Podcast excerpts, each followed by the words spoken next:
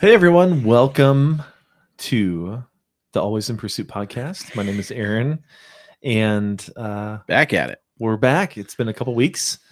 It's funny how life gets busy and things come up, and you just don't podcast for a couple weeks. but we're back and uh, joined, as always, with Megan Good morning. and Pastor Mark. Good afternoon. hey. Afternoon. 1 yeah, p.m. sure. Afternoon. It's Right. for lunch for us. Yeah. If uh if you have found us in the deep corners of uh the podcast verse and you're just checking us out, we are a church located in Mounds View, Minnesota, and we do this podcast as a supplement to our weekly messages on Sundays. Uh, but we also talk about a lot of other things as well. And uh yeah, it's fun times. Yeah. So Mark, why don't you kind of catch us up? Tell us about Sunday Yeah, about the message this last week. yeah. It's been a few weeks. Um, but yeah, this this weekend we well last week we started our encounters with Jesus series. Um, you know we uh looked at the story of Matthew. Yeah, and it's one of my favorite ones because he's the unlikely disciple. And I think a lot of times when you are looking at the disciple group, you can Mhm. kind of like pick one out that's sort of like you. I Mhm. think there's a lot of people that are like, yeah, I'm a James or I'm a Peter or I'm mm-hmm. a, you know, there's some of the other ones that people don't really like. No one's like, I'm a Thomas, you know, like, he- like he gets a Well, bad, he gets a what bad if you're rap, like, by the way. oh, I'm I'm totally Judas? Yeah, that's, that's not a good one. Well, I've told you about my fan fiction before that I want to write about Judas. Like, if it had gone a different way and Jesus restoring him after the case the way he restored Peter would have been like pretty epic. Right. But poor Thomas, like everybody had trouble believing. Mhm. And here's Jesus standing in front of you, and you're like, is this even real? I don't know. I need a touch. And they're like, he's like, okay, here you go. And everyone now everyone has to call him doubting Thomas forever. But like everyone was doubting. Like, Yeah. he was not the only person doubting, Right. Yeah. you know? So I just The- always the nickname sticks. it's so it's terrible, right? Yeah. Um, you know, Thomas. well, it didn't stick to Peter. He's the one that you know betrayed Jesus, but we don't call him betraying Peter no, because he was res- he was yeah. restored, and you Right. know that, that went different way. Yeah. I just feel like it would have happened with Judas if they if he hadn't done what he did. You know, if he hadn't uh, exited the scene when he did, he probably would have got restored just the same way as the rest of them who, Yeah. who screwed up. Would have been it would have been a cool story. Yeah. Anyways, that's completely off topic. Uh, the reason I was excited to talk about Matthew is just because it's one of those stories that I think um, all of us are the unlikely disciple, whether we want to believe that or not, whether we see ourselves that way or not. I think all of us are people who bring a lot more sin to the party than we think. Mhm. We look at Mhm. everybody else and we think, well, there's a Matthew, but they look at we look at ourselves and we think like, man, I'm not really Matthew. You know, I'm I'm probably more of a you know one of these other Right. Yeah. disciples. I mean, it is kind of funny too that like Nathaniel's like right right before he meets Jesus, like, can anything good come from God? He like disses Jesus, his hometown, all of his friends. You know, like Yeah. should we have had trash talking Nathaniel? Like there's Right. another one. Um Throwing shade, Nathaniel. yeah. Uh so we looking at this story to me, it it sums up the like where the rubber meets the road when it comes to Jesus' teaching. Mhm. Because you know, we kind of talked a little bit about it in the sermon, but like Matthew gets added to the team midway through the beginning part of Jesus' ministry. He's missed some major moments already. Yeah. And you have to ask the question why? Why was this guy added to the team? And then what does Jesus immediately do right after he adds Matthew to the team?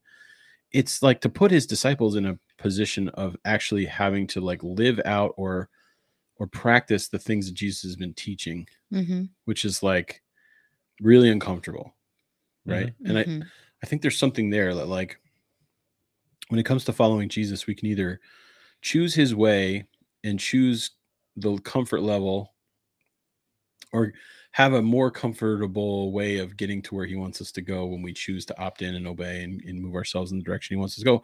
Or he can just keep putting us in more and more awkward positions Mhm. until finally we ha- are in this just I mean, you can just imagine the nightmare that this was for a Jewish boy grown up and now has started to follow Jesus. And, you know, every time Jesus is like teaching them, you know, hey, I want you to love your neighbor as yourself. And people are like, well, what's a neighbor? And how Right, do, you know, yeah. what am I like? They're trying to like create these lines of, you know, of obedience and to follow the letter of the law, not the rule of the law. And, you know, and so Jesus is like, okay, cool. Let's just practice Yeah.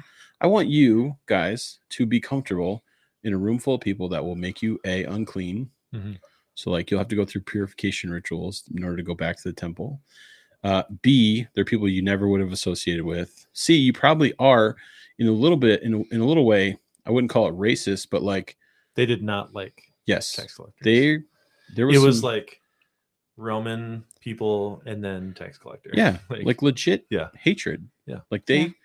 Hated these guys Mhm. and not just that the group of people that associated with them were all the rest of the outcasted people Right. So do you think like to use a basketball analogy, is this Jesus as the coach like pulling the starters and then putting like the guy at the end of his bench in to play like be like, "Hey, you guys need to like chill out and watch Matthew become a disciple." Like it's probably more akin to taking an aau team and playing like in an inner city okay.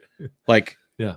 the refs aren't going to save you Mhm. you know what i mean like this is going to be rough Yeah. you're, you're not going to be comfortable you know you're going to have to play tougher you know you're going to have to deal with things that you're not used to Mhm. you know there's wind out here there's sunlight you're not in a perfect environment and like putting them in a place where like they have to now perform Right, but calling Matthew is not about just Matthew. It's not like he was so amazing he had to be a disciple. It was like it was a object lesson for yes the rest of the to the practice to practice what he's been preaching Yeah. Yeah, I think they had to they had to unlearn the things they had grown up knowing, those like truths that they didn't question as Yeah. kids that now through the beginning of Jesus's ministry he starts like countering these and Mhm. getting them to like change their thinking. Um and maybe it's not happening fast enough. Maybe they're not quite catching on. And he's like, "No, I'm going to throw you in the deep end now." Mhm. Yep. Not only do you need to like love this person, but he's now on your team. Like you have to work with him. I guess I always just thought Jesus wanted a financial guy. And so he was like, you know, I need well the treasurer was judas so he was true. just thinking Well, for he's further like- in the future he needs someone that's really familiar with like Roman tax code, basically. and you know, okay. yeah and and that's the thing like i do think that we think like um you know or at least they were for sure thinking like this guy this is the most unlikely person and Mhm. that's the self-righteous way of thinking everyone is the most unlikely person Mhm. like that's you know some people's sin is on the outside and some people's sin is on the inside but all of us are sin Mhm. you know have sin and all of us come to the table as an unlikely disciple Mhm. and I, I think that's the thing that was, is always reminding us of uh in this story it's always rem- sort of reminding us of where we start out is that you got sin and somebody else has it. Theirs might be more visible yours might be less visible. It doesn't make you better than Yeah. them. You're an unlikely disciple they're an unlikely disciple. All of us are only good because of the grace of christ like the mercy that god shows us through jesus like that's that's the main one of the main takeaways obviously. Mhm. and so when you say like at the end of the bench like there isn't anything that makes him at the end of the bench except for the other five players not really wanting to play with him right. Yeah. Yeah. Right so so matthew his sort of superpower in this moment is just his like perfect obedience Mhm. jesus says come and follow me he does not make up an excuse he does not ask questions he does not you know there's no nuance that he needs to understand he just gets up and goes Mhm. he leaves the community of people that he knows Mhm. the financial security of the position he has the protection of the roman you know Mhm. of the roman guard which the tax collectors would have had their protection like 24 7 because they were basically you know i mean that would have been you would have been a target. Yeah. and so just gets up and goes. Now again how familiar he was with jesus we don't really know. He probably knew who jesus was because jesus had been working in galilee uh, there's even a church tradition that he might have been the brother of one of the disciples Mhm. one of the other ones Mhm. we don't really know it's not really like listed in there it's there's two people from a similar hometown that you you can almost make the case but either way what's important about this is that his obedience was exactly what jesus asked exactly when he asked Mhm. without any of the Mhm. other issues right so um hang on I just want to make sure i did something right here i think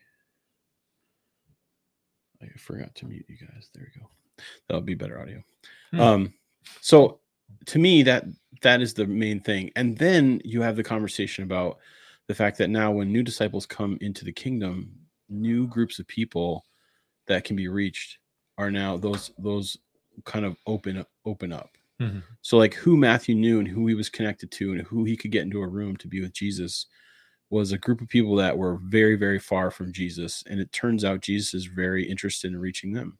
Mhm. You have this juxtaposition here where Jesus is also interested in a weird way of reaching the religious people Mhm. because he's always calling them out and challenging them and i think we we just get into this mindset that he was just like an, in this adversarial role with the pharisees and stuff and like he was always you know taking the fight to them and pushing on them and you know whatever but i, I always think like he was doing that challenging them out- outwardly in uh in a way to reach them Yeah. Jesus wasn't a brawler in the sense that like he was looking for a fight every time. It was like, you know, so many pretty much all of like the biblical stories, you know, the encounters with Jesus, the different people he interacts with, like he there were hundreds and hundreds and hundreds of people that needed healing and he didn't heal all of them. nope You know, he specifically picked instances and situations where there was an audience so Right. people could see it whether it was the disciples or whether it was the people around them or whether it was the pharisees like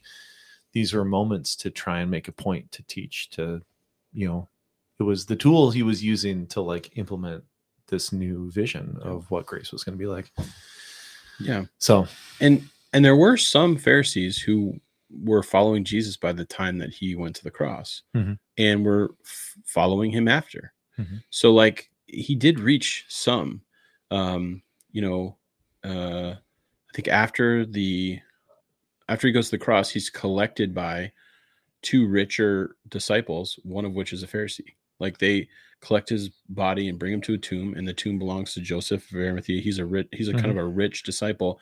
The other person that's with him is a, is a pharisee. Like so Mhm. he did reach people who are who are in this religious elite class but he did it through not you know it, it is definitely a form of grace to be able to call them out and challenge them in the way that he did but like it's Mhm. definitely not the way that he reached tax collectors and sinners. The, that kind of grace was like you know the uh, dignity of humanity that he gave them even though they didn't feel it right? Mhm. like right. so it's like the prostitute shows up and he treats her like a, a person who deserves dignity Yeah. as opposed to calling out her sin. But with the religious people he just he he projects strength only with them.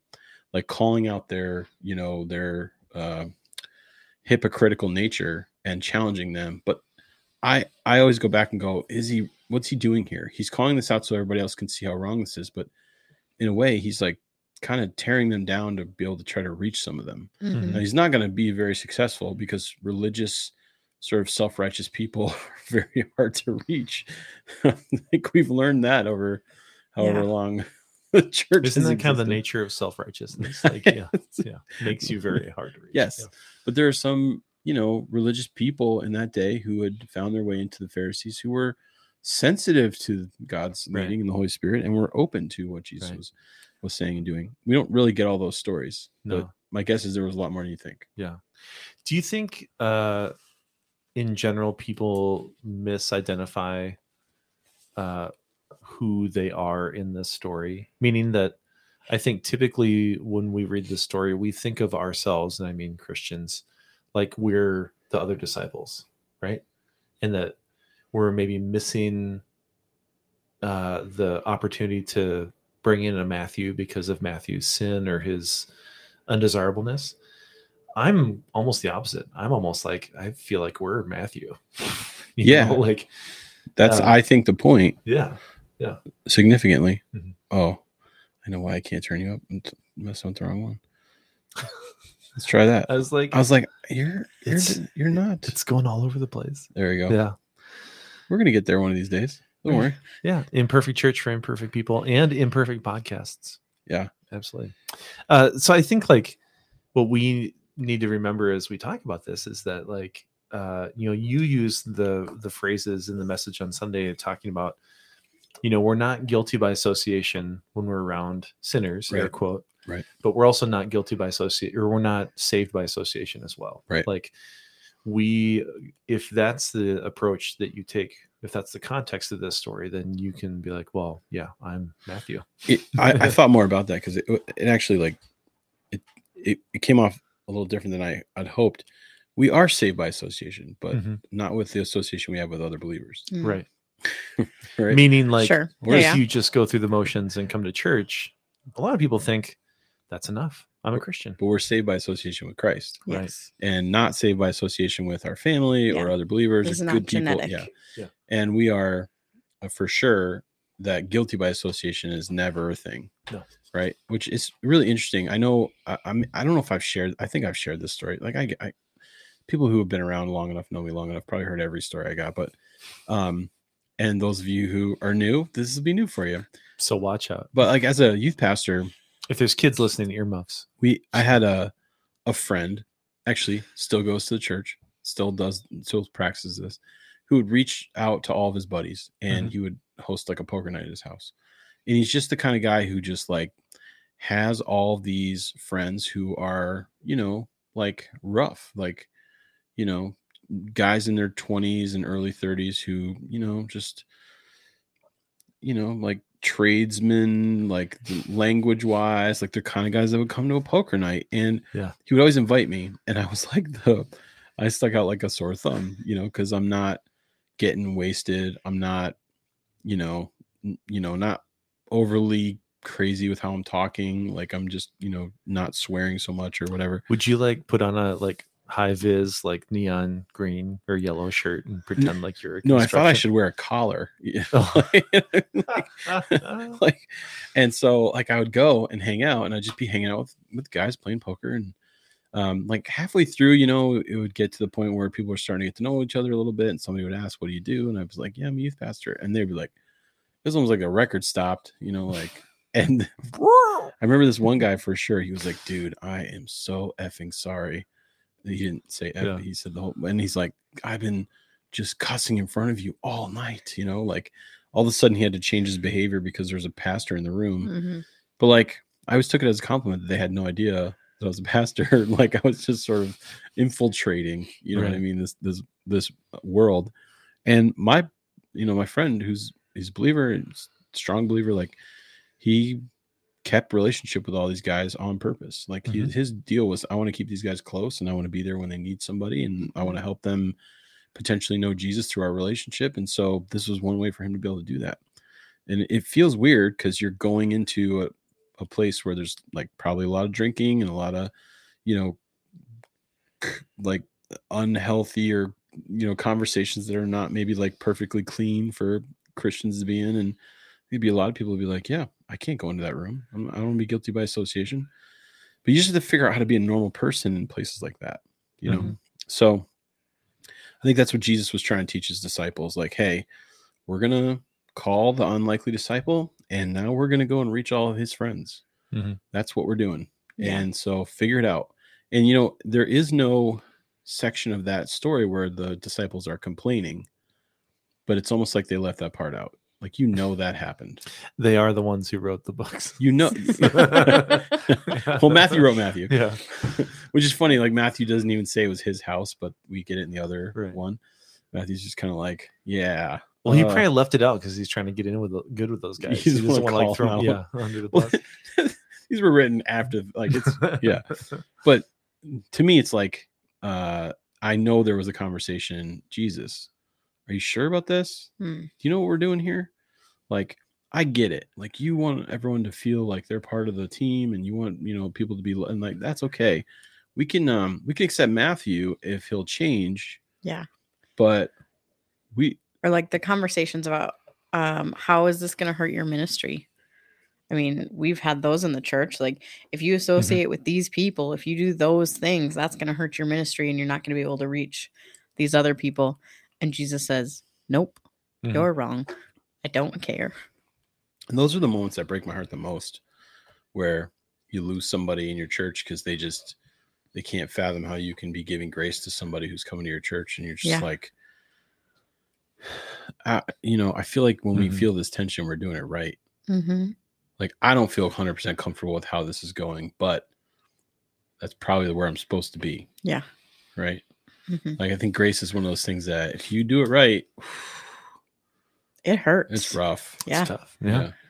There's a Yeah. cost. and you know, I think we had this conversation last week just in private, but it was the notion of you know just the nature of grace like if you're feeling pretty comfortable you're probably doing something Mm. or you're not doing something you should be doing like these things that we're talking about are not easy they're not always fun Right. like it can be stressful or anxious you know it's tough and not just for like us or you but like it can be tough for the people around us like you know you were just saying that when you lose someone from your church because they don't like that you're reaching out to this person who they don't want you to reach out eh, to that absolutely has happened. yeah Right. That's not a fake story. That multiple people. I probably have like I could, could, could go back and recount five times in the history Mhm. of our church where someone was like, "This person has to go," and I was like, "That's not going to happen," and then they left. Mhm. right so i I just think it's like it, it- you know not that we should always be uncomfortable but if you're just be like yeah life's easy this is grace things cake Not if you, not if you do it Right. right. Yeah. not if you're doing it right yeah Yep. Yeah. Right.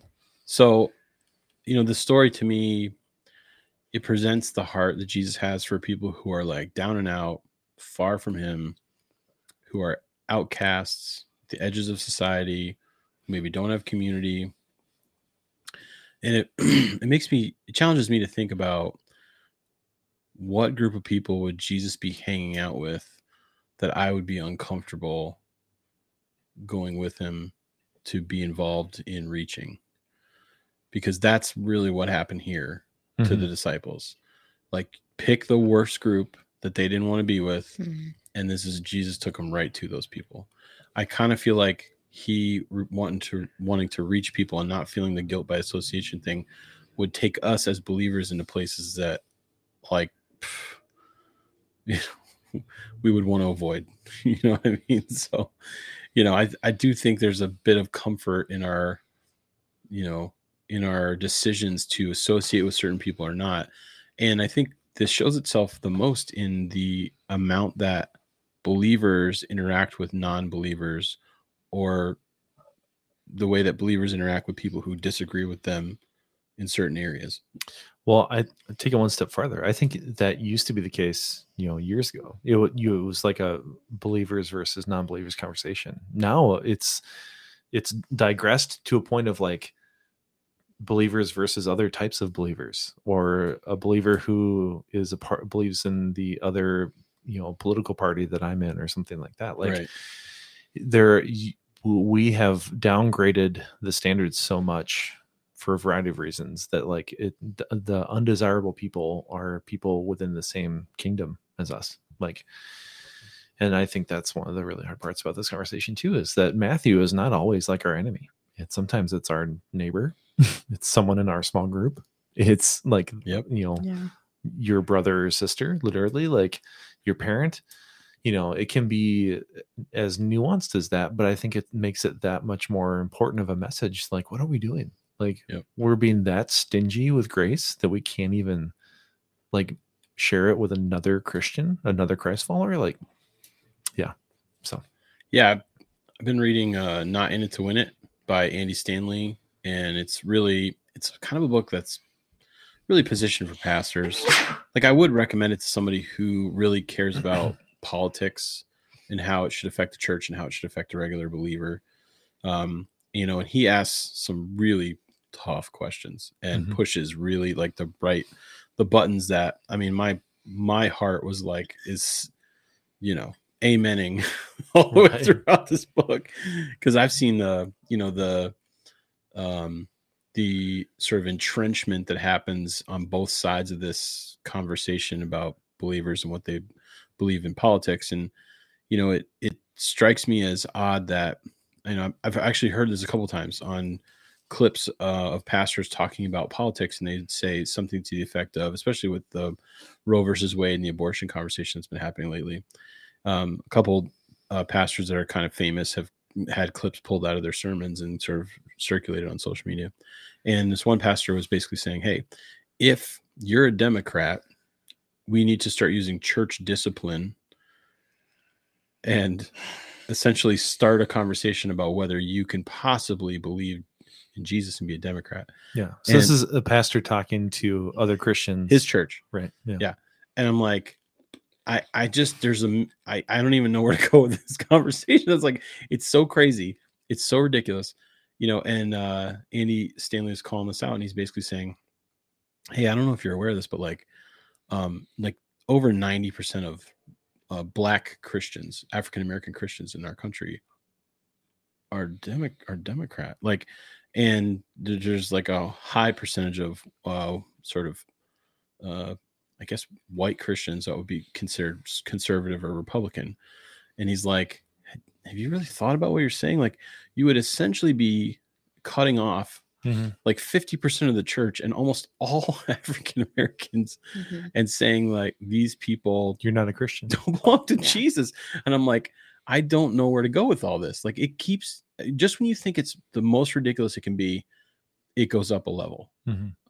Like almost like, you know, that well, well, I think this is kind of what it is. It's like the idolatry of politics, it continues to divide the church in such a way that I think people have made politics their god and not not allowed Jesus to be they I think you'll find it and sometimes people will say something like, well I'm a I'm a conservative Christian. Mhm. I'm a Republican Christian. I'm a Democrat Mhm. Christian. Yep. And it's like when you have a There should be no qualifier. you have an adjective Uh-huh. Before I, I believe in Jesus. I follow Christ. I'm Yep. o- I'm obedient to him. I I just can't. I don't know Yep. what to do with that. You know, it's Mhm. like wh- what world do we live in here that that that's what's and you're you're talking about the people that are undesirable, the unlikely like I would say how many Christians have had non-Christians in their home in the past I don't know, 6 months a year. Now, some of that's COVID, which we'll Mhm. talk about in a second because that's part of why I'm, I preached this sermon this week, but Right. how, how often do you interact with people who have different political persuasion than you? Mhm. How often do you interact with somebody who's not the same race as you? How, I mean, Yeah. come on, like we are, we are not comfortable with these other types of people, and we would rather um, continue to pour into ourselves people who agree with us and let them disciple us, and then continue to pull away from people who are different than us Mhm. and all we're doing when we do that is acting like these disciples who were perfectly happy reaching religious Jews who needed a little help getting Yep, a little bit Just better. a little course correction. Yeah. And they were not cool with reaching people who were their enemies, people who Mhm. had different, you know, ideas on how to I I mean, even the political persuasions, right? Because these are people who are tied in with the Roman government. Uh, they were not cool with reaching out to people who were too bad of sinners Mhm. there's some sort of line that they had created that okay they're too bad we can't reach out to them Yeah. and i read this and i'm just like They weren't even cool with reaching out to like Jews from a certain area of the same place, like Right. let alone forget about samaritans Right. Yeah. Yeah. you know, You know. half breeds Yeah. essentially Right. so th- to me that's that's the the idea here is that jesus is going uh-uh and trying to force the Mhm. practice of the of the ideas on onto his disciples to push them in a way that makes the rubber meet the road Mhm. and i don't know if if any of us are doing that like purposefully Yeah. Yeah, and if you're not and you're looking for help on how to do that, think of someone that you don't like and just go talk to them, right? Like your neighbor who doesn't mow their yard and their dog poops in yours, like go talk to them. Just somebody who believes something different than you. Right. Like, yeah. I mean, as Christians, we have a ton of baggage. Like, you know, a lot of us have trouble with immigrants, and a lot of us have trouble with Democrats, and a lot of us have trouble with people who are gay and homosexual and lesbian. And like, the, you know, we should be talking to people and showing them the love of Christ. And it's a struggle, struggles to do. and so we naturally do this Mhm. almost always given to ourselves we turn inward mhm, Mm-hmm. away from things we don't want to be around and things Yep. we want to keep out of our lives Yep. mhm.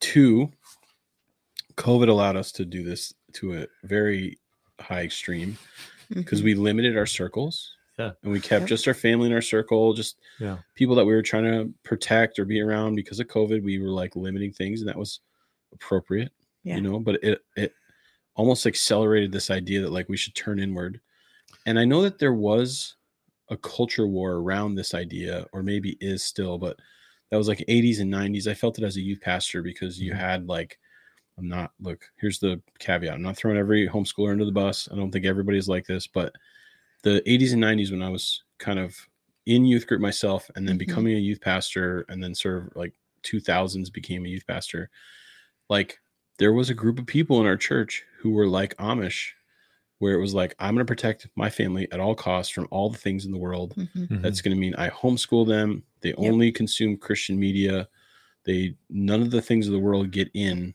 and we're going to basically isolate ourselves from Mhm. the rest of the world but like there's another version of that happening now Mm. where you're kind of like i don't think it's so overtly like culturally out there but like this is what people are doing Mhm. and it's in the name of protecting our children or it's in the name of you know our own holiness or it's in the name of and they just basically Christian heritage. Yeah. you know Yeah. put put put themselves in a little you know uh fence fence off the rest of the world around them and then essentially what they are is no good for outreach at all Mhm. Yeah. they never reach anyone they don't interact with anyone they don't it's hard because I feel like sometimes it starts like at the very, very beginning, it starts with a good idea of like not consuming ungodly things. But then it's taken to the maximum extreme right to where Yeah. we're just going to like build our own fortresses and only be around Mhm. our tiny little sliver version of Christianity Right. and and have nothing else. Right. And there's nowhere in scripture where God calls us to that. right. He actually calls us to the opposite of Mhm. that, Yep. to be a light for our communities. Um, but yeah, like it it starts not wrong. Like the the uh, the initial thought of like, hey, I don't want my kids to consume this or or you know take away temptation here Right, whatever yeah. it is. It starts okay, and then we just go a thousand miles an hour. Right. And let's acknowledge acknowledge the fear of like it's hard to raise kids as a Christian. Like it, the world is a scary place. Like you want to shield your kids from the slings and arrows of culture and of sin and all these different things. But you know, at the same time, it's like you just said, Megan. Oh, I've read the Bible a lot, and it doesn't say to like isolate. Yeah. It says to like build bridges and not Mhm. walls. Like it says to We're called to be in the world. right. Mhm. So I think you know to your point, Mark, like COVID really just accelerated this for a lot of people. Oh, did you? There's a political cartoon that I saw like somewhere in the pandemic, and it was basically like it was two frames, and like one frame was like all of the extroverts were like crying and so depressed because of COVID, and like all the introverts were like, yes, like finally my time has come. And it's like, oh, maybe there's a number of Christians out there like because you know one of the results of COVID was like I can build my walls a little bit higher. You know, I can isolate a little bit more. Mhm. Like, Yeah. and I, and I think you know you touched on this megan like i think this is a good point i don't think a lot of people do this on purpose Yeah. and i don't think it was like a nefarious No. No. right they just got comfortable in it Yep. or in at first it was appropriate because Mhm. Yeah. you have to limit things because of covid Yep. and you wanted smaller communities and you wanted smaller people that you're So that you still could have some community. Like it was easier to pick four people right than to have nobody. and these are people who have embraced their faith and are trying to do the best they can. yes And they're trying to do the best they can for their kids, like in their families and their you know faith communities. But it just tends to snowball. Right. Like you make one decision Yeah. and another, and then it just they they come quicker and they're easier to make, or maybe you don't just intentionally unmake them Mhm. and it just keeps rolling. Well, and I've, you know, I know obviously a lot of people all on a big spectrum here, but some of the ones that are furthest along in this area, I've even seen like I had a conversation with one person was like, Yeah, we're gonna change school systems. We're moving north. It's a lot more conservative up there. We're gonna get more land. We're gonna actually be in a smaller community where there's less people. Yeah. Like, and I'm just like having this conversation, like they are like bunkering. They're like settling Mhm. down to raise their Christian family in a place that Yeah. will, you know, uh I guess be less I, I don't even know, more Christian or something is what they're the way they're Mhm. looking at it. You're like, okay, but like your influence for Jesus here is now lost. Yeah. You know, it's not like there's not people up there that need Jesus. I'm sure there are, but your motivation to do that just seems so crazy to me. You know, Mhm. so I mean, again, and I know I'm all a lot of tons of people on the spectrum. So other people have thought the exact opposite way. So Mhm. it's good. But I think like people didn't intend for this. yeah. And you know, it was one um uh this book. Sorry, I'm gonna pull it up so I can actually make sure that I say it correctly. Um it's called Post Corona From Crisis to Opportunity by Scott Galloway. Uh full disclosure, I have not read this, but the quote that was pulled out of it that I thought just hit me like a ton of bricks was just essentially around the idea that like COVID was an accelerant and that uh basically in every way of society, every single movement of society or or area, it accelerated things almost like 10 years. So in a lot of ways, it accelerated things in ways that like like like I use the illustration of like the sh- the tide goes out and it leaves things on the beach. Mm. And there was a lot of things left on the beach that we kind of had to pay attention to or look at about ourselves. I mean, the sermon series we did earlier this year about like hurry was all based on that was left on Yeah. the beach for me Mhm. looking at people's lives after after covid like i Mhm. was like we got to talk about this um i think what was left on the beach for a lot of people accidentally hopefully to like purposefully was that we've kind of then turned in again hmm and i just we can't be like that as a church it's not our dna Yep. and we can't be like that as individuals if there's not an element of your life where you're spending time praying for or someone who's lost and reaching out to someone who's lost you're missing the heart of god for the world around you Yeah. Yeah. period Yeah. you know and if you're looking for principles on how to do this well one of the things that i like to as i talk to people about this like pastoring wise and you know they're that they're dealing with that tension is like look i think we should be looking at our homes as like embassies right? Mhm. that we're in a foreign land. This is not our home. This is not the place that we belong. Yeah. we should be like living differently within the world. But also when we retreat to our home that's a place that's safe. That's a place that we recharge. That's a place where god is honored all the time in our homes. And we can still invite people into our homes. Like i sometimes think letting other people come into our home have a meal with us like be part of our lives it shares our our our culture of serving christ in such a better way than anything you could ever say Yeah. you feel it. You walk into someone's house, you can feel Yeah. that. You know, there's like a different vibe to hmm to Yeah. the chaos of someone else's home, and you walk in and you're like, "What? Where is this peace coming from?" hmm So to me, I do think that like you can think like that. You can say, Mhm. "We build our kids here and we send them out. We pray here, we Mhm. and then we go out. Like we bring people in to feel and experience what's going on in our Yeah. lives. We share the culture of following Christ in you know here in this Mhm. home, and then we go out. Like there has to be a go out part of it, but I do think there needs to be like a home base part of it Yeah. Right. you know so Yeah. i think like if you're looking for how do i do this i would be like well one start praying for somebody who's not a believer Yeah. prayer moves your heart i Mhm. think a lot of people look at prayer and they think what can i get out of god hmm stop that idea Yep. Understand that prayer moves, That's a whole nother podcast. Yeah. moves your heart Yep. if you want your heart to be feeling god's uh, burden for lost people you Yeah. got to start praying for them hmm for salvation Yeah. and saying god use me like Mhm. Yeah. that's how you start moving towards having this going away from the in turning in and moving towards the turning out by the way if i was going to be fair to modern homeschoolers which i think are a different breed than we had in the 90s and early 2000s I'd agree. if i didn't already offend them and they shut it off um is the embassy idea is like important to them Mhm. and i think it's a great idea like you st- but you still got to find ways to invite people into your life who aren't believers and now you have to work way harder because your kids aren't every day going into a place Yeah. where they're around non-believers You have to be more intentional yes about finding those people. Right. And I, I don't think there's anything wrong with uh, creating safe spaces for your families because I, I think No. so much of what we're talking about when it comes to that sense, like not to, we're not railing on homeschoolers, i- is really maybe it's fear based, but it's a, it's more about like protecting and nurturing Yep. like our kids and our families, right? Yep. And that's those are 100% wholesome, good things Yeah. to do.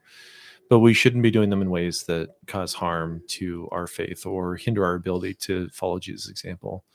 I think that one of the biggest mistakes we make as Christians is we wait to evangelize people until they come to us. right Like we should be going to them. So and that was part of this conversation Mhm. because those people at that party they weren't gonna come to the temple. Mhm. No, They were They weren't. unclean. they weren't going to be Yeah. accepted at the temple. they weren't invited. But here they are in Matthew's house. Mhm. Yeah. You don't realize how much influence you can have over people in your own home. Yep. Mhm. You know, and I think a lot of people are like, well, I just invite people to church and hopefully the pastor preaches a good enough message that someone gets Yeah. their life changed. It's like, that's so rare. if, Mhm. if I Yeah. preach a message that reaches someone, it's probably because you've already laid the groundwork, have the relationship, Right. have Yeah. you know what I mean? Like I just all I did was just push the person over. Yeah. Like they were already ready. to- and and maybe you're listening to, to this podcast or this conversation and you're like oh i i talk to my coworkers i i do that and it's like great that's awesome do more Go get know? lunch. Yeah. Get Right. coffee. yeah I loved your emphasis on Sunday to do this in order to have relationship with people, Mhm. not so that they get saved. Like Jesus calls us to love people yeah you can't and just be in relationship with them. Yeah. And if salvation comes, fantastic. Yep. Throw a party. If not, Mhm. that's okay. And those people are still worth investing in and having relationship with. Right. but Yeah. you can't you can't just like have some baseline relationship just to evangelize to them or just to do that like It's- Justin, Justin and I were involved with a college ministry when we were in college, and it was all about like evangelism. We had tracts, all all that stuff. And I think back and cringe. You know, there were people who I'm sure found Jesus, and it's great. But like, my goodness, like it would have just been so much better to like go out and meet people, Yeah. start conversations, and then like let those be vehicles through that relationship, through actually genuinely caring about people, to I mean, then share. We've all been on the end of that like sales call where it's like the only reason you want to take me to coffee is to sign me up for some financial um account or whatever. Right. Like right. I, I don't need that. I don't need you to buy me coffee. Yeah. I don't want that. Like you want to buy me coffee just because you want to see how I'm doing. Like I have a friend that every couple months just reaches out and is like, "Hey, how's it going? Let's have coffee. Let's touch base." Um, he's a realtor. He knows I'm in no place to buy a house or not looking to at all. Just wants to touch base and have relationship and see where I'm at. Um, yeah, don't don't be salesy. Don't Yeah. try and work people. I had a guy, uh, camp representative, who's in Twin Cities a couple weeks ago, and he like texted me, "Hey, I'm in your area. You want to have lunch?" And I'm like, "Sure." And I made sure to the entire time. He's a brand new dad, so he's like a younger guy, like a like a baby, like a two year old. Mhm. And I was like, the entire time, I basically talked to him about being a dad, and you know, asked him how his Mhm. wife was doing, talked to him about his family, like Mhm. shared with what what it's been like during COVID as a pastor, like spent the entire time talking ministry and made sure that I bought the lunch because I was like, I care about you and I want to be in a Yeah. relationship with you. I'm not in this for the relationship I have with your camp that you're Yeah. you're representing. Mhm. Um, I just wanted to uh, touch back on the relationship piece of it because it's people feel that Mhm. they Mhm. know whether you're genuine you Yeah. genuinely care about them or you are trying to get something from them and i, I don't know a couple years ago when uh, i was training my youth leaders we read this book and basically the idea of the book was this this point the idea that like the relationship is worth itself like worth enough in itself to have it Mhm. and whether or not the person does what i hope they will do Mhm. whether they respond to Jesus in the way that I want them to respond to Jesus is not the reason for the relationship. Okay. Mhm. Because students, especially, Mhm. smell that. Oh, 100%. Gen Z, millennial, they're so good Yeah. on the BS meter. Yeah. Mhm. They're generally like, you don't actually care about me and you're trying to get something out of me. Yep.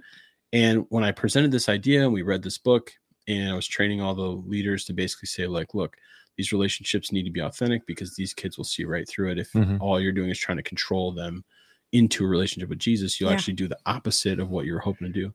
Yep. And I had this one leader and he was like, why are we even talking about this? Like, if they don't accept Jesus, then we have failed as, you know, youth leaders. And I was like, but don't you understand that you have that? That's the the reason you're doing this. Mhm. Then it will go completely in the opposite direction on Yeah. you. Like they will definitely like control is never coercion is never the right way to get what you're hoping out of this person. Now, does it mean that I care about their salvation? Absolutely. Do I pray for their salvation? Absolutely. But you know how many students I'm still connected with, even now, who aren't Christians, who Yeah. didn't accept Jesus, who went all the way through the youth ministry. And you know what they do? They Mhm. still reach out in Yeah. times when they need some help or need a hand. Mhm. And I still get a chance to speak gospel truth into their lives. 100%. And only reason that I still have that opportunity is because they trusted the relationship in the first place. Mhm. So I do think there's got to be a, Mhm. Yeah. you know, you got to really be in it for the person, Yep. for the the relationship, Yeah, 100%. you know. And we, I don't, I just don't do, I don't do coercion. I don't do No. I just won't do it. Well, and the reality is if if that's the method you're using, if the person you're talking to ever has a point where they like maybe a little crack has opened and they have questions, you're probably not the person they're going to go to because they Mhm. don't want to be controlled. They don't want to like just enter that conversation with you because they're probably exhausted with having that conversation 10 times over. Right. They're going to go to a safe person who actually cares about them. Yep. So just be that person. Just Yeah, Yeah. build trust. Yeah. Well, and just Jesus didn't come to manipulate the world. no. Like he came to He- seek and save the lost. He you could know? have snapped his fingers and had everybody bow. right. He didn't. Right. Yeah. Yeah. I love that concept that Jesus is a gentleman. You know, he's he's never forcing himself on you. hmm Um, so yeah, I mean, I think that was kind of the concept for this sermon, and just I did I just want to push people to be thinking outwardly again. Yeah. So I mean, the challenge was just to be praying for someone and to be creating a relationship with somebody who's not a believer. Yeah. Maybe, oh my goodness, maybe someone who's a Democrat or a Republican. I don't know. Maybe somebody who's, you know, not the same uh, race as you. Like, just get outside of your comfort zone. But then it does lead us to a larger conversation, which I think is interesting, at least, is that like what things were left on the beach for you when Mhm. COVID came and went? What did you see kind of in yourself that you didn't like or you did like things that you le- leaned into that you wanted to Mhm. kind of increase and other things you wanted to decrease things you wanted to fix and change and grow in? I think there are a lot of conversations around that um and so i don't know just interested in your guys' thoughts like what else is on the beach for the church for yourself for small groups for people in general? Like what, what did you notice? What things are you thinking about when you hear that question Yeah. I think I think for me, um personally it, it really emphasized the importance of relationships. And you know, we've talked about this in so many ways, but like as someone who's been in youth ministry for so long, I- I mean that was kind of a no-brainer. I never really had to think critically about it though.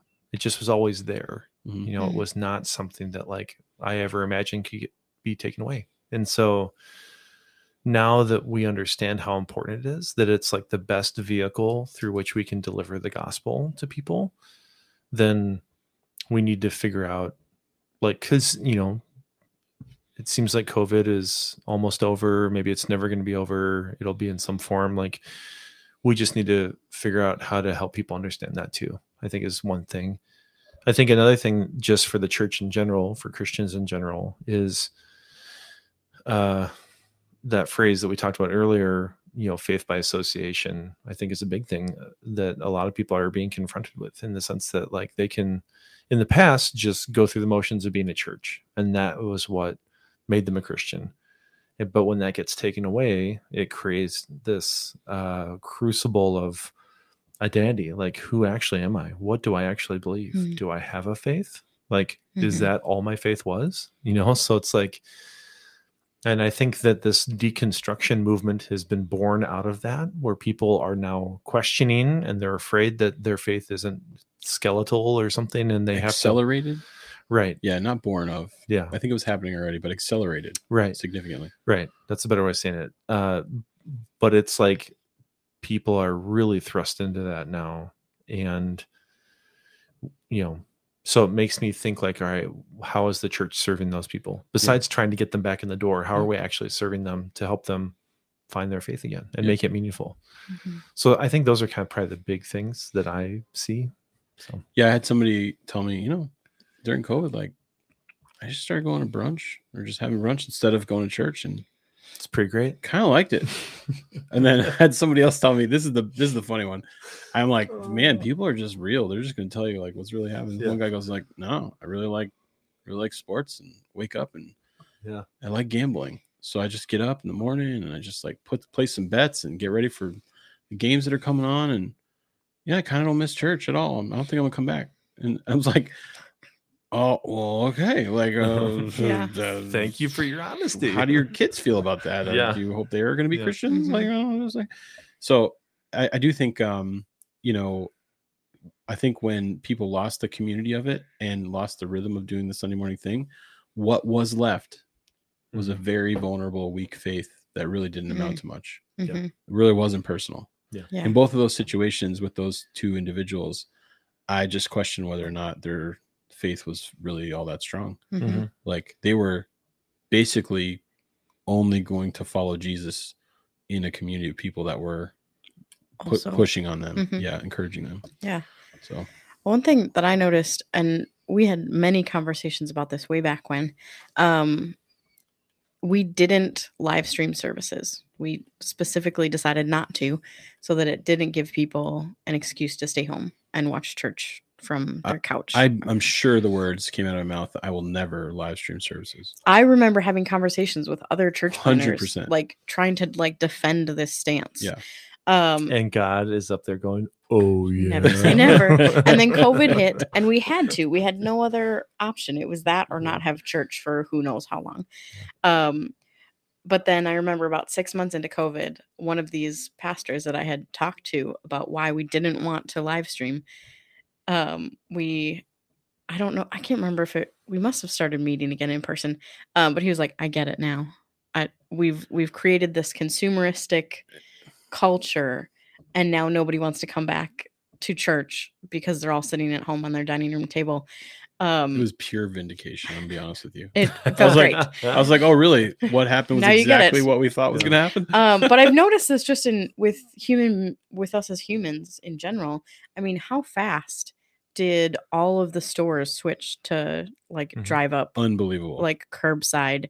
And if you couldn't get it in two hours and have somebody bring it out to your car, then you're just not shopping there. yeah your your store just went straight They've in- just lost your business. trash can. Yeah. And we're, Um, we're talking about how Target redesigned, literally Yeah. redesigned their stores Yep. to now have a complete area for drive up that's Yeah. off of the main. The one here in Shoreview, they Yeah. added a, a big thing on the side and it's curbside pickup only. And Have you been in there? It's like they created a whole spot. I haven't seen the inside of it. Oh yeah, but I wanted to pick I something up the only other do day. drive up. I'm, Yeah. Um, I'm bitter because I still like to go into stores, and so I'm a s apparently a second class citizen. Which is now, fun. Second class. Yeah. Get out. Get out of here. But I mean, even now, as COVID is starting to get better and people are back in stores, I mean, I've heard that Target is going to start doing returns through curbside. Not because people can't come in the store, just because people really like staying in their cars. Right.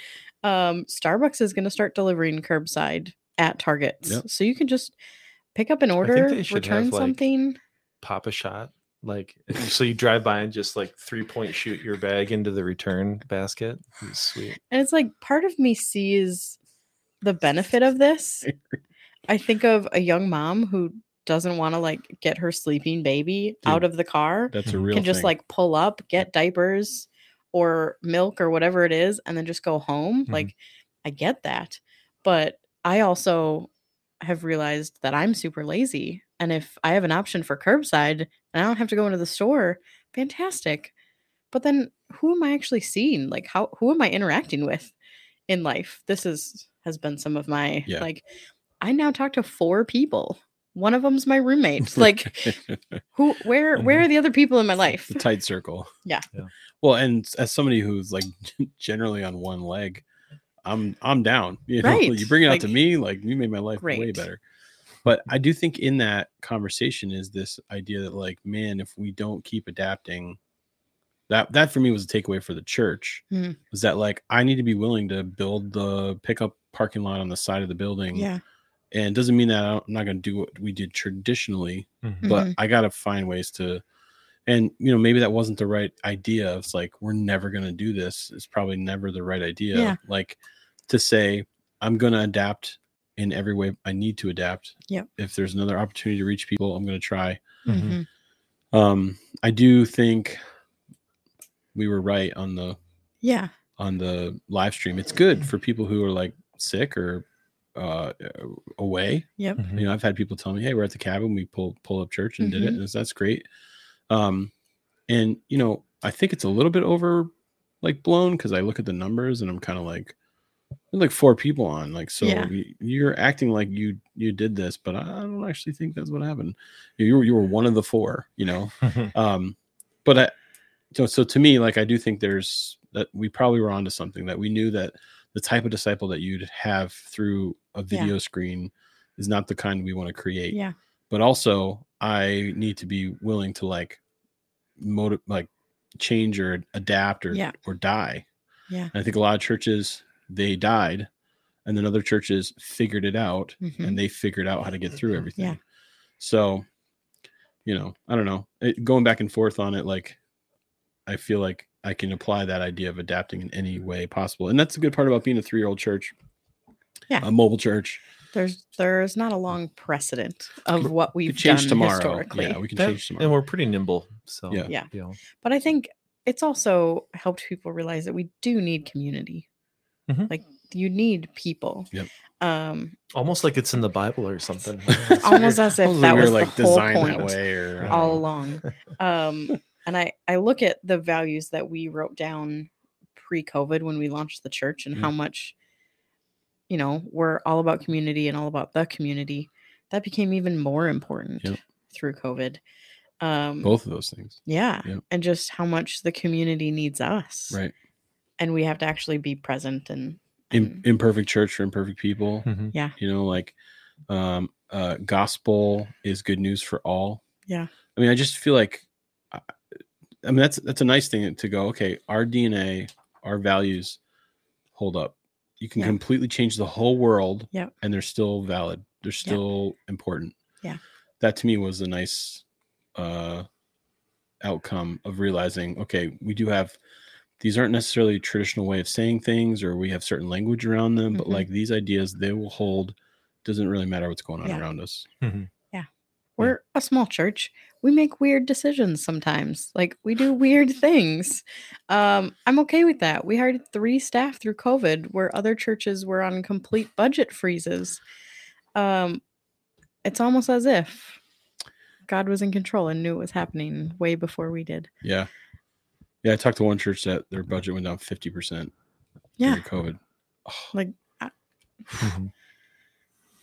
Mark, what was left on your beach?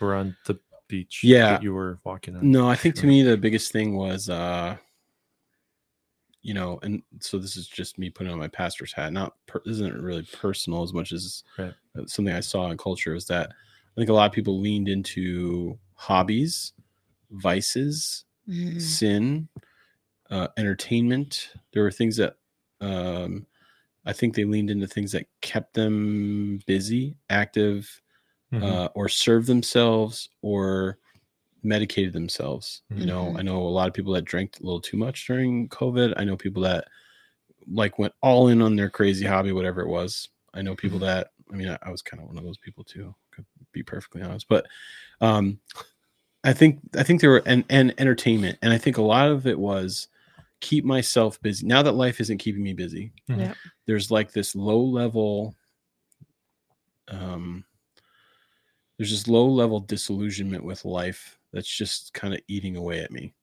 like this Mhm. buzz below the surface that just like i don't feel comfortable and so in order to deal with that what i'm going to do is either medicate or keep myself busy Mhm. or do something productive or do something that's unproductive like Yep. just so i don't have to deal with this like low level disillusionment with the world this like unhealthy on this feeling of being out of control this like I, i'm not okay kind of feeling and we saw the, the opposite happen too a lot of people got became depressed became Mhm. anxious because that just sort of there wasn't enough to keep them busy enough to keep that from being felt Well, and I Mhm. think too, some of it, some of that was already there. There wasn't just enough distraction in our lives with having to do a thousand things that when you take all that away, you take work away, you take school away, all of that busyness then you just have to deal with you. Like life is Yes. quiet for a little bit. And I think a lot of people didn't like what they were left with. Oh no, not at all. Like, That's a very scary yeah. place for a lot of people. And they were having existential crises, hmm essentially, and trying to either medicate their way out of Yeah. it or keep themselves Or themselves just busy. numb, or numb whether it. it's Yep. Netflix Or entertain themselves. or sourdough bread or whatever it is. Like, the second one was oddly specific. Well, like th- that was one of those started crazes. baking, yeah. Um, doing the Oh. the sourdough Gotcha. starters. Yeah. gotcha, Um, gotcha. Sorry, no, that wasn't No, like I- a call out to someone. You know, uh, the the, per, the one that I always thought was funny was like the person's like, "Hey, I'm looking for a new series to watch. Here's the list of things I've watched," and it's like no joke, 150 shows deep, Yeah. where they watched every single episode of. How many hours shows. did you spend watching Netflix every day? Dude, like, I was like, at one point, I was like, "You watched every single episode of this piece of crap?" Like, you know, like, are you kidding me? There's nothing left for you. You've Right. you've reached Yeah. the end, and now you have to deal. how with many hours have you Yeah. spent reading your Bible? I wasn't even thinking it from that perspective, but that's a good that's a good way to look at it. So yeah, to me, just that that uh, existential crisis that people kind of went through that led to depression, led to anxiety, led to them medicating, led to them, you know, keeping themselves busy or entertaining. Like, man, I just wish that people would understand that is there so that you will be uncomfortable until you find Jesus. Yeah. Nothing in this world will fill that hole. No. I know that's kind of cliche. Yeah. But I mean, it's real. Mhm. That existential crisis doesn't get solved in any other way. We spent all of COVID throwing everything at it we could. Mhm. And it doesn't even get eh, solved by having great community. Yeah. Like if you stop long enough to feel that, it's always going to Mhm. be there unless you know Christ. So that was the thing left on the beach for me. Mhm. A lot of people they didn't handle that well, you know, Yeah. and now they're, you know, wishing they had done differently. Right. Yeah. So, yeah, Well, guys, I think that kind of wraps it up. Unless there's any other thoughts, uh, as always, we really want your guys' questions and comments in the feedback section and the comment section. So if there's any topics, anything you want to talk about, any questions you have, be sure to throw those in there. You can also reach out to us at office at pursuitcommunity.church. Uh, you can email, or if you're at church on a Sunday, you can talk to any of us. Uh, we would love to hear from you all because uh, we're doing this for you guys too. Um, I just Yeah. wanted to throw in there if anybody wanted to read ahead to the story we're going to do this weekend, we're going to be talking about the woman at the well in John chapter 4. no, not this weekend. We changed that. That's incorrect. Hold on. I'll, I'll get it. I have it here. It'll be Jesus and someone. We moved that one to We did. June 26th. Yeah, Yeah. yeah. We have a special Um, guest speaker doing that one. This week we are I can't remember when we moved up. I should have looked at it already. Jesus thins the crowd. Yes. We're looking at John chapter 6, Mm. verses 60 through 70. Ooh. Get ready to throw up. So this is gonna be this is gonna be an intense one, but it'll be really good. This is where Jesus has like uh, a party of people following him and getting free food. Yeah. And then just the crowds keep coming and keep coming. And he basically gets up in front of everyone and goes, Big on. he goes, Hey, eat my body and drink my blood. And they're all like, Oh, So sorry, what? that took a turn. Mhm. and they all abandoned him. The next line says something to the effect of, you know, that day all the crowds turned and left and, you know, whatever. And then the disciples come to him and they're like, uh, Jesus, Do you really? why want did you to do that? Yeah. This was going so well. Yeah. We were going to march into Jerusalem with an army of people behind us and it was going to be overwhelming and we were going to win. Mhm. And he was like, no, no, no, no. Discipleship means obedience, even when it's difficult. hmm It's Right. good. Get ready. So get ready. Yes. John chapter 6, verses 60 through 70. Awesome. Cool, cool. Uh, we love you guys and hope you have a great week. Yeah, yeah. Have we'll a good talk one. to you soon. Bye. See ya.